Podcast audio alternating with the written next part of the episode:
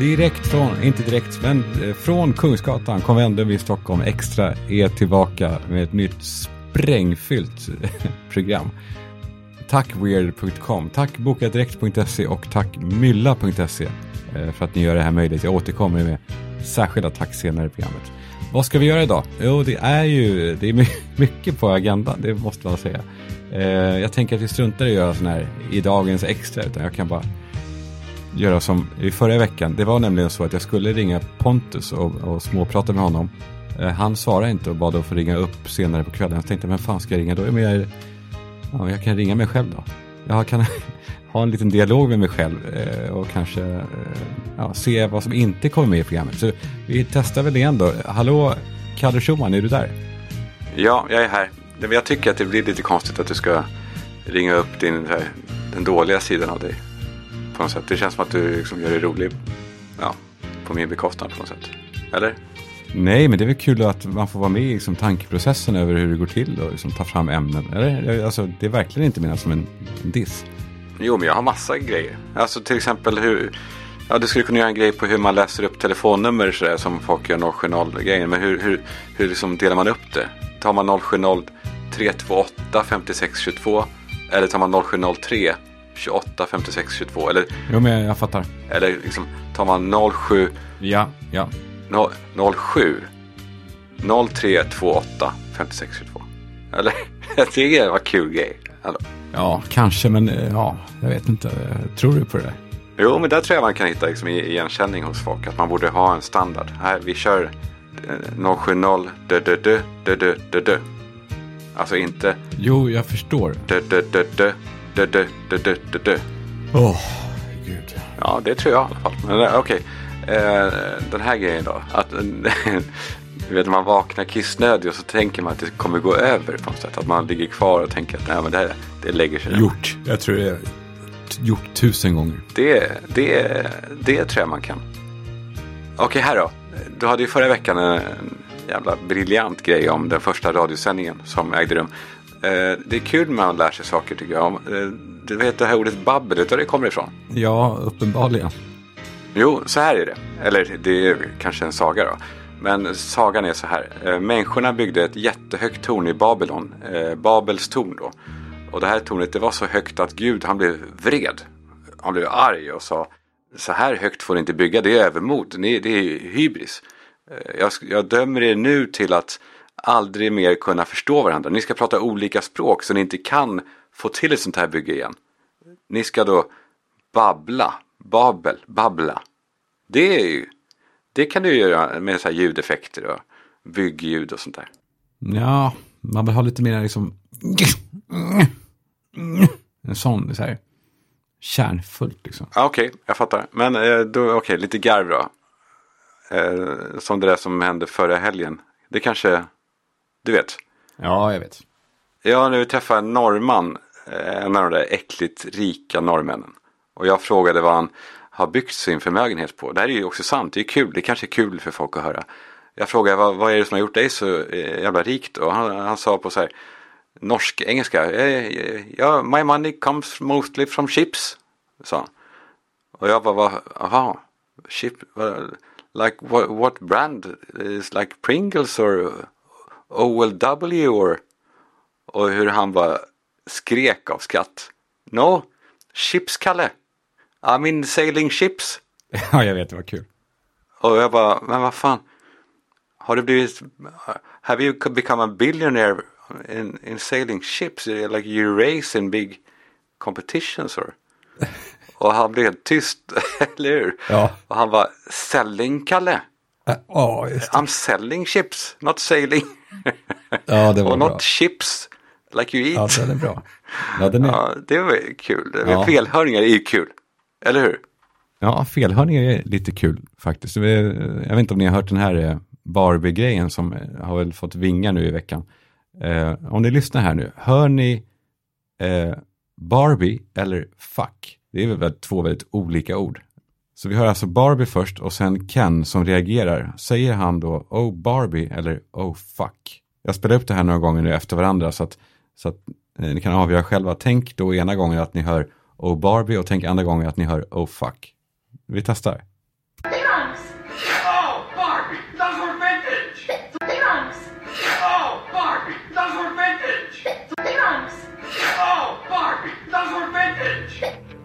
Ja men kul, då har vi haft vårt lilla förspel och vi säger väl de magiska orden. Då kör vi! Jag åker tunnelbana ganska ofta nu för tiden när jag bor där jag bor. Och jag försöker ta tillfället att inte stirra i telefonen. Ja, lite pretentiöst kanske. Men jag försöker titta på omgivningen och skaffa intryck. Och eh, jag såg igår en kille som pratade med en tjej. Och så försöker jag avgöra deras, deras relation. Om de är ihop? Ja, ja eh, vet du fan inte antagligen. ser man väl ganska snabbt. De kanske jobbar med varandra. Eh, men de pratar liksom ändå ganska personligt. Så jag tänker att de är typ vänners vänner. De är i varandras utökade nätverk eller vad det heter.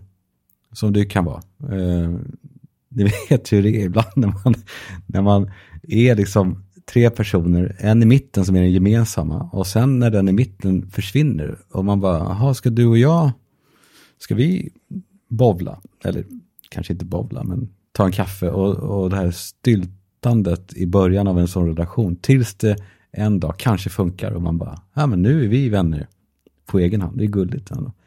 Men de här två då på tunnelbanan, jag blev fan inte klok på dem. Det som slog mig i alla fall rent tekniskt var att han liksom var så här härlig kille. Fast det slog liksom inte igenom. Han, han, han landade inte i det. Han hade det inte, det var inte äkta. Och jag låter cynisk nu, jag vet det, men den här snubben ville liksom verka vara energisk. Han, det var så tydligt att han har liksom läst någon artikel om extroverta personer och introverta. Att han, han har liksom valt att vara en extrovert person och försöker vara en extrovert person. Eh, för han tror liksom att det är någonting bra att vara extrovert. Att det, är liksom, ja, det är positiva egenskaper. För det låter ju som det när man läser om vad extrovert är. Men det är inte det. Eh, skitsamma. Han körde på och var eh, energisk. Och det slutade med att hon bara mest sitter och nickar. Han tror att han ger henne energi genom att liksom vara så här på. Men det han egentligen gör är att han tar energi. Han är som en boss i tv-spel, ni vet när man, när man liksom kommer in i någons grepp och de får in någon sån här sparkserie. Dum, dum, dum. Och man ser hur den här energigrejen uppe i hörnet bara sjunker neråt. Man måste ta sig ur, för snart så dör man. Han är den där bossen. ja. Han märker ingenting av det här. Han kliver av i Romansgatan och hon sitter kvar. Helt slut. Jag känner så mycket med henne. Och jag vet att jag är en sån som kan ta energi. Eh, men inte på grund av det här, att jag försöker låtsas vara extrovert, utan bara för att jag är liksom väldigt frågvis och nyfiken. Och det är inte heller så jävla positivt, eh, ska man veta. Men då handlar det mest om att jag ställer så många frågor så att folk blir helt slut. Ja, vi åker vidare i alla fall med den här tunnelbanan. Eh, hon sitter där fortfarande liksom, tittar upp i taket och fattar inte vad hon just gick igenom. Och se upp för dörrarna och vi ska åka vidare och jag ser återigen hur vissa då inte håller i sig och jag blir helt tokig. Och så tänker jag då, alltså, varför blir jag så jävla tokig för det här? Varför är det så stort för mig det här? Jag öppnar alla dörrar jag kan i huvudet för att komma på vad är anledningen till att jag reagerar så mycket åt att folk inte kan hålla i sig när tåget ska åka. Jag drar som en sån här det är de här bred kratta som de har på herrgårdar på uppfarten när de ska sopa gruset. Så att det blir ränder. Jag drar det över hela mitt, hela mitt liv. Och då kommer jag på det. Jag är 20 år och jag ska hem till mamma och pappa i Farsta. Och jag, det är en fin dag minns jag nu när jag tänker på det. Jag sitter i, liksom, vad säger man, godan ro. Vad är godan ro egentligen? Men jag sitter och eh, åker. Vad fan, ibland gör man bara det. Och så eh, stannar vi vid kanske typ Gubbängen. Och det kliver på en person, vuxen person och hans son, tror jag att det är, som är, eh, hur man nu uttrycker det, eh, det är, eh, det är, han är utmanad. Han har eh, ehm, tecken på att han, eh, han, är, eh, han har skador. Han är, kan inte gå riktigt bra och han är inte riktigt med i matchen. Han är kanske 11-12 år. Och jag gör väl som vi svenskar gör. Jag vill visa att det är inga konstigheter det här. Jag tittar men inte för mycket. Jag kanske till och med småler. Och dörrarna stängs och de ska liksom börja gå förbi mig. Och tåget börjar åka.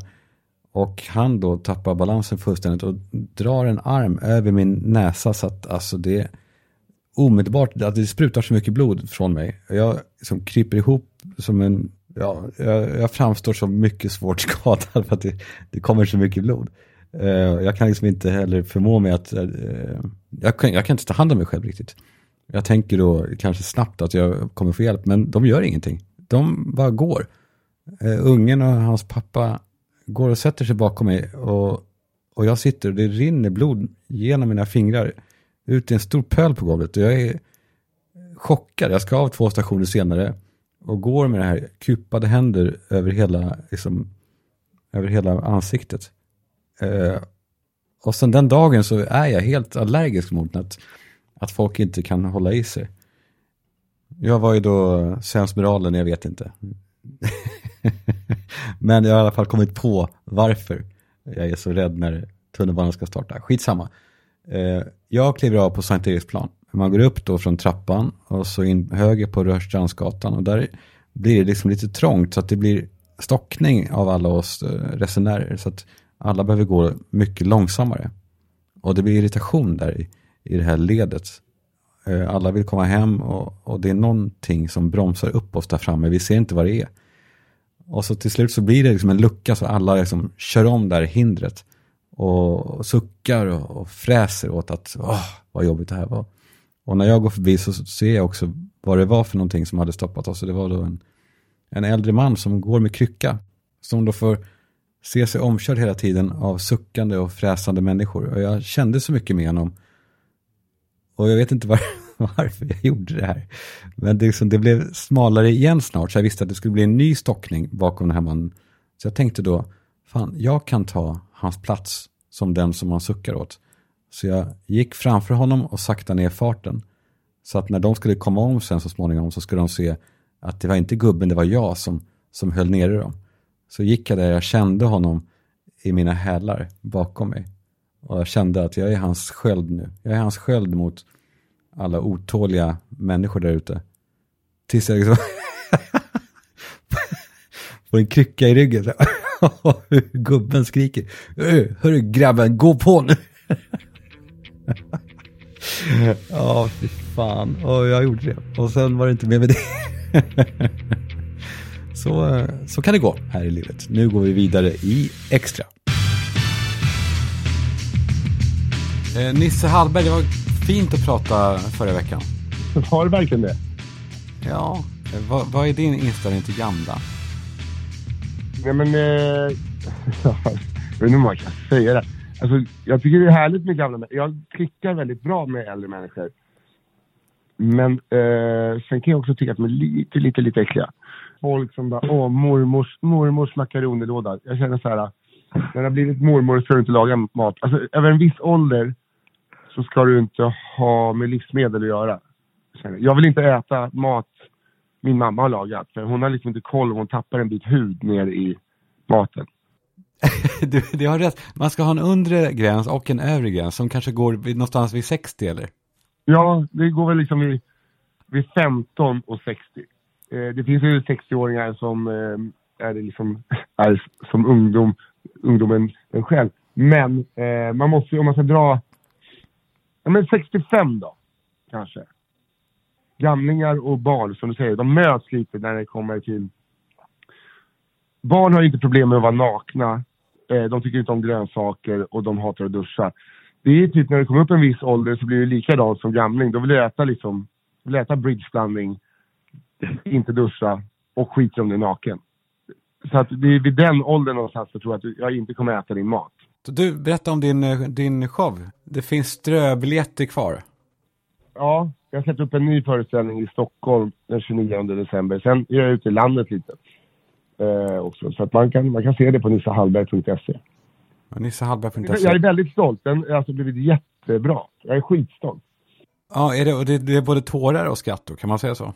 Ja, det kan man faktiskt säga. Jag började gråta på repet idag. Det var för att jag är så känslomänniska.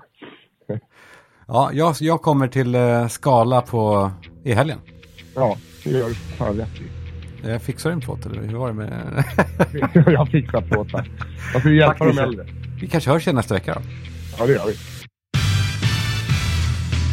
Vi ska snart koppla upp oss mot eh, Joel Lysarides eh, på länk. Han sitter med sin orkester och vi ska se om... eh, Ja, hörni. De är inne i Björnes magasinutveckling. Då kan jag ju skapa en typ episk reklampaus till tonerna av 70 stråkar Björnes magasin.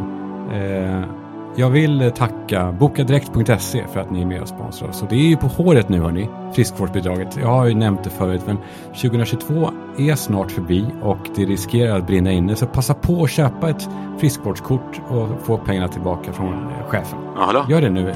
Sorry om jag kommer in nu som en eh, backstreet driver. Men eh, man kan ju också köpa sina julklappar där till de som är omöjliga att köpa julklappar till. Alltså de som man inte vet vad de vill ha. Ni vet. Köp då presentkort. Helt vanligt på bokadirekt.se så kan de göra precis vad de vill. Säg någonting om det också då. Ja, exakt.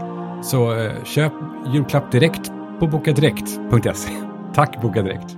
Mylla.se, lägg det på minnet. Eh, för det är dags att agera nu. De stora matkedjorna, jag behöver inte säga några namn, de höjer och höjer priserna. De skyller på inflation, kanske inte alltid riktigt stämmer. Eh, men producenterna av maten, de pressas allt hårdare och får mindre och mindre marginaler. Det är någonting som inte stämmer. Nu låter jag som en aktivist, men med Milla.se så får hon hem äkta mat. Och de som gör maten, de som tar fram det, de får vad de förtjänar. De blir happy farmers. Och det här Milla.se-maten är liksom inte ens dyrare. Alltså, alla vinner på Milla.se. Eller ja, alla utom matkedjorna vinner. De kommer bli lite irriterade, men det är ju kul. Mylla.se finns alltså nu i Stockholm och Göteborg, så ta ställning nu. Köp inte vad som helst. Mylla.se. De är skåningar också, det blir roligt då när man säger Mylla. Myll, mylla. Mylla. Mylla.se. Mylla. Ja, ni kommer inte glömma det här nu. Mylla.se. Gå in och kolla på allt ni kan handla där istället för hos de stora kedjorna. Så hjälper ni världen att bli bättre. Tack Mylla. Jag unnar mig vissa saker. Eh, vissa saker som liksom inte kan offras, vad som än händer här i livet. Liksom, ingen kris kan ta till exempel eh, dyra tvålar ifrån mig. Jag vill ha bra tvål i, i mitt badrum hemma. Och så vill jag ha tid att träna, egen tid. Det är väl sådär ord va, som man inte riktigt klarar av, egen tid. Ja, ja.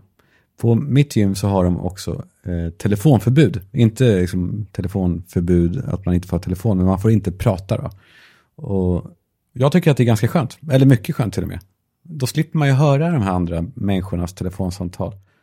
Och man vet ju hur det är när man lyssnar på folk som vet om att de är lyssnade på. Att de försöker liksom låta proffsigare än vad de kanske är. Det här gäller nog framförallt killar faktiskt. Visst gör det, hörni grabbar? Visst försöker ni också vara lite så här, Eh, skicka ut någon signal om att man har power liksom. Det är väl lite som när man går på pissoarer som snubbe också. Att man, man kommer till sin liksom, stallplats och man gör så stora rörelser som inte riktigt behövs. Men det är för att markera att här kommer jag och här, här behöver man göra stora rörelser för att kunna liksom, fälla ut den här hästkuken.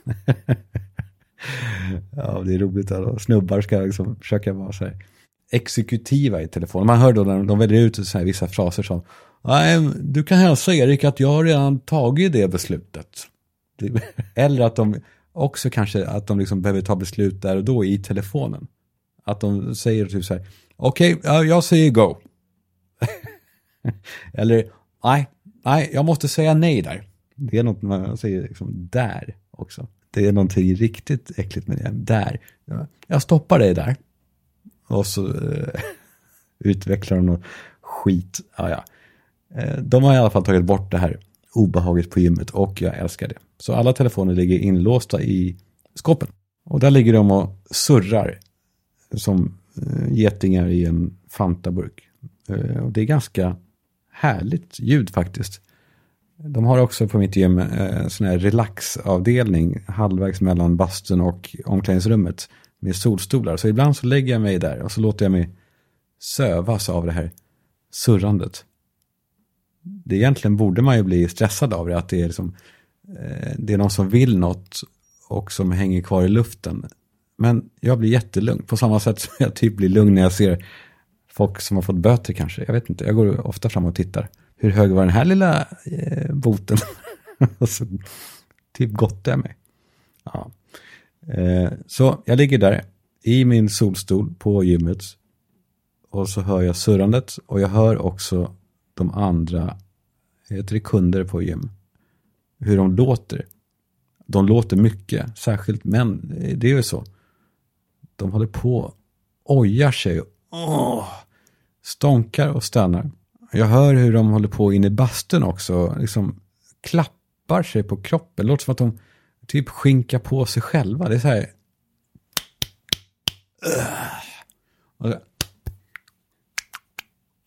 Sådana här, så här ljud. Nu sitter jag och drar i kinden så här. Mot tandköttet. Så låter det. Och man undrar vad fan gör de? Vad håller de på Varför måste de, varför måste de klappa på sig själva? Varför måste de kötta så? Och så de här stönen då av välbehag, eller vad det är. Är det någon lidande? Jag vet inte fan vad det är. Frustar gör de. Och snorar, sådana här snorfräsare med som Gunde gör i spåret. Men det gör de i duschen. Och pissar också. Med all jävla säkerhet. Jag har gjort små studier eh, på hur ofta toaletterna används. Det är inte ofta. Det är som på eh, resorter när folk liksom krökar vid poolen. Ingen går på toa. Hur går det ihop? Ja, vi vet ju svaret på den frågan.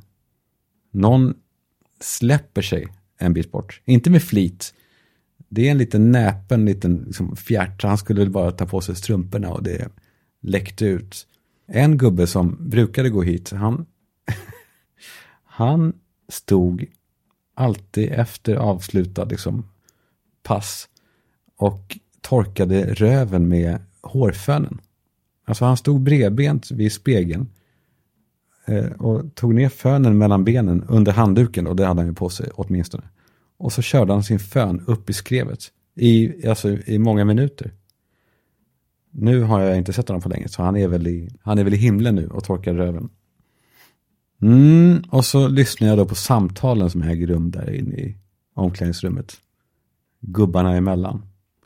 Lock, locker room talk heter det va? Det är ju, det är ju ett uttryck som, vad jag ska säga, alltså det som det pratas om där är pretty fucking far eh, from okay. Och det är ju så. När vi var barn då var det ju något annat, då var det ju typ olagligt. Då var det ju, alltså, man, piss, då, man pissade ju på varandra, rent bokstavligt. Man gjorde en pissbomben, det känner vi kanske alla till. När man håller för och så pissar och sen släpper man så bara, så blir det en en kaskad av piss över hela duschrummet.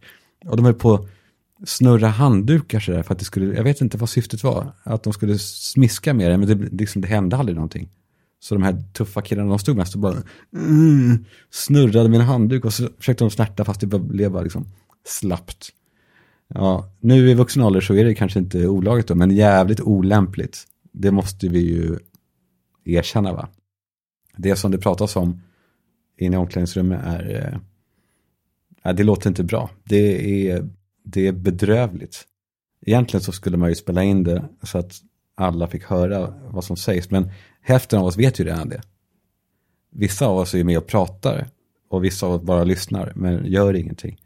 Men jag antar att det finns ett, ja, det finns ju uppenbarligen ett behov av att vara ett svin. Alltså, och det kanske, jag tänker inte hålla på att döma någon. Jag pallar i alla fall inte hålla på och bråka om det och sätta mig på någon hög häst och, och döma. För att jag vet ju att jag själv också har en jävla dude i mig som ibland behöver, behöver kanske säga ogenomtänkt skit. Eh, bara för att kanske pissa ut en liten ballong som ska kunna bli mer lätthanterlig. Om man bara låter det komma ut lite skit då och då. Alltså det man hör då, jag kan ju prata till er tjejer som lyssnar. En typisk grej man skulle kunna höra i omklädningsrummet är typ eh, ja, du, du var inte många minuter, du klarar i bastun. Du, eh, är du eh, bög eller?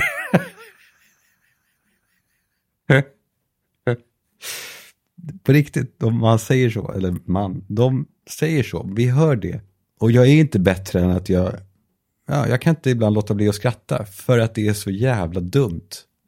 Alltså det handlar ju inte om ondska. Jag kan typ skratta eller le för att det är så fruktansvärt orimligt. Och det är kanske därför de säger det också. Alltså de kanske har, de kanske, de kanske tänker som jag. Det är så orimligt att det typ blir kul. Fast det är ju inte kul. Så vad jag än har sagt nu så ska man väl, ska jag ta bort det här nu eller? nej, fan. Låt oss vara en öppen, eh, en öppen plats. Man orkar inte alltid säga ifrån, så är det ju bara. Det kan vi väl vara öppna med. Det är väl fan det bästa om alla vet det. Vi orkar inte hålla på och säga ifrån alltid. Vi är inga liksom bögar.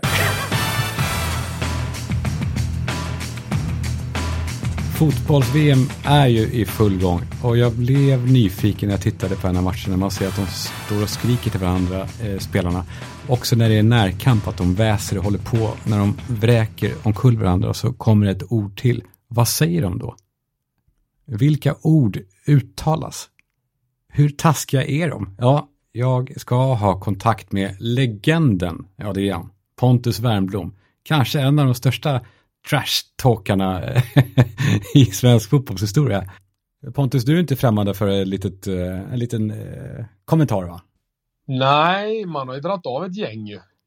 Sen upplevde jag det nog ju, jag vet inte om det hade med att jag blev äldre, men framförallt att de nya generationen, det biter inte så hårt på dem. de har en så skev självbild och, och framförallt kanske grandios självbild att, att de liksom, äh, vem fan är han liksom? Eh, och eh, det upplevde jag väldigt mycket när jag, när jag spelade nu, framförallt på slutet. Liksom. Det, det gick nästan inte, det bet inte på någon längre. Nej, men det, det är som eh, alltså, den här generationen, de trodde på sina mammor när de sa att de är bäst i världen och då trodde de Precis, på det. Precis, ja, ja, nej, och det har ju inte ruckats någonting på, utan det tror ju de ändå, allihopa. De kan liksom vara gubben nummer 25 i truppen och ändå inte fatta. Liksom. De tror fortfarande att de är bäst. så var det liksom inte förut på det sättet. Men du, vad är det för grejer man säger? Man ser, kollar på VM nu så ser man att de, att de håller på, eh, särskilt kanske i närkamper, att man väser grejer. Vad är det för grejer tror du man säger? Uh, nej men om jag tillåter mig själv att generalisera lite, det får man egentligen inte göra, men om jag gör det då så finns det ju vissa biter ju de här släktinggrejerna på fortfarande. Vadå? Kanske lite sydamerikaner och sådär. Du vet, det är ju väldigt kinkigt om man säger dumma saker om föräldrar och, och syskon och så vidare. Ja, ah, okej. Okay. I Norden skiter man ju det liksom. Du får säga lite vad man vill till. till. Säger jag din mamma till en dansk, det, liksom, det biter inte. Där får man nog vara lite mer, hitta på lite andra grejer. Okej, okay, bra. Alltså bra, så det är kulturellt. Så eh, de, om man vill psyka då en argentinare så säger man eh, din mamma då? Ja, precis. Alltså det, det biter alltid liksom. Den vet man, det är en homerun. Pluggar man in orden på deras språk eller tar man det på engelska? ja, framförallt är det de första orden du lär dig när du är utomlands. Det, är ju, det vet ju alla. Det spelar nog ingen roll om det är sport eller arbetsliv eller bara turism så är det de fula orden. Och de är ju rätt enkla att lära sig och, och kan man bara dem, ja men då tar man sig rätt långt på en fotbollsplan. Eh, men apropå det här med, med just med föräldrar, så det kanske största exemplet vi har är ju när eh, Materazzi klev dit på Zidane som är ja, förvisso fransman med algeriska rötter tror jag. Och då small det ju rätt rejält. Men då var det ju, går ju snacket om att det var syrran eller frugan eller morsan eller något sånt där. Och det är klart att balla ur så mycket och skalla och förlora en VM-final på det, det, då, då är man lättpsykad. Jag pratade med, med Zlatan en gång eh, och Jonas Olsson fick samma typ, det var, där var det mycket näsan. Alltså, hey, och de bara sa då, hey your nose. Ja, men den är lite bättre tycker jag. Alltså, framförallt då kanske på just den typen av spelare. Där man får vara lite kanske mer subtil, lite smartare i framförandet av eh, när man är agitator liksom, då måste man hitta någonting och gärna utseendemässigt såklart som sticker ut. Som man vet att det här kommer svida extra liksom. Det här är inte första gången han får höra det. Det här mår han ju säkert piss av. Du gör ju bara det på spelare, det ska man ha med sig nästan bara på spelare som du har något otalt med som du absolut inte tycker om. Ja, precis. Jag, jag, tänker på matchen, nu har jag kollat upp eh, lite innan, men jag, jag kommer till minnes ändå. Eh, CSKA mot eh, Real Madrid och du har redan bespetsat dig på att du ska sänka Ronaldo. Där behöver man inte prata så mycket, för där är det mest att smälla på. De som, de, den typen av spelare går ju nästan inte att psyka, för de, de är på en nivå mentalt eh, som man inte är på. De är... Eh, där kan vi snacka grandios självbild. Det går liksom inte att säga någonting till honom. Vad ska du säga? Du, du har nopprat ögonbrynen lite för mycket eller tandjobb är för dåligt. Alltså. Så med dem får man låta nävarna eh, snacka? Ja, lite mer så. Så säger han bara du själv då. Så, ja, det har du fan med det. Men han hatar dig? Ja, då gjorde han ju det. Alltså så blir det ju. Så man får ju hitta ett sätt. Vissa, vissa får man ju kanske då tackla. Om man är som jag har varit en kanske sämre spelare, framförallt än de här spelarna. Men än de man möter. Då måste man ju hitta sätt att komma under skinnet på dem. Sen får det ju finnas gränser givetvis. Men så länge inte man passerar dem. Att gnälla på någons näsa, det tycker jag, det tycker jag är försvarbart så här efterhand ändå. Eller, eller säga att någons mamma eh, beter sig på ett visst sätt. Det, det, det gör man liksom i stridens hetta emellanåt. Och framförallt då om man kan vinna fördelar om man vet att spelaren i fråga blir galen. Okej, men är det så ändå, sorry om jag fördjupar mig, men är det så att man, inför en match har man då, väljer man ut vissa då, de farligaste då såklart, som man då bespetsas på, kanske förbereder vilka ord man ska använda till och med? Ja, jo, jo, det är klart att du, så möter du en kille som har, eh, vi säger rötterna i Jugoslavien, det är klart, då kan du ju de där liksom, de, de klassiska. De biter ju inte så hårt i och med att de säger det själva hela tiden, men det är klart att om de verkligen vet att man har tränat in det för att psyka, blod kan det bli att de nästan blir arga på det liksom. Däremot så hade jag en kille en gång och den var ju faktiskt helt fantastisk. Jag ska inte nämna dem vid namn för då outar man dem lite för mycket. Men han kom in, vi hade vunnit en match. Vi hade vunnit med flera mål. Han hade till och med gjort mål, vilket inte hördes vanligt. Så kom han in i, i omklädningsrummet och var helt knäckt. Helt knäckt. Alla bara, vad är det med dig? Du, vad är det? Så han, ja, spelare X då i andra laget som ja, inte hade utseendet med sig, hade precis kallat han för kanin. Och han kunde liksom inte släppa hur han kunde gnälla på hans utseende. Så han var helt förstörd. Han borde ha varit hur lycklig som helst. Var, så den bet ju något otroligt då. Du, sen finns det ju nu eh, eh läppläsare, va? sådana här eh, folk som ja, ser. Det har ju börjat komma. Det är därför de skyddar munnen hela tiden, vilket är rätt tråkigt.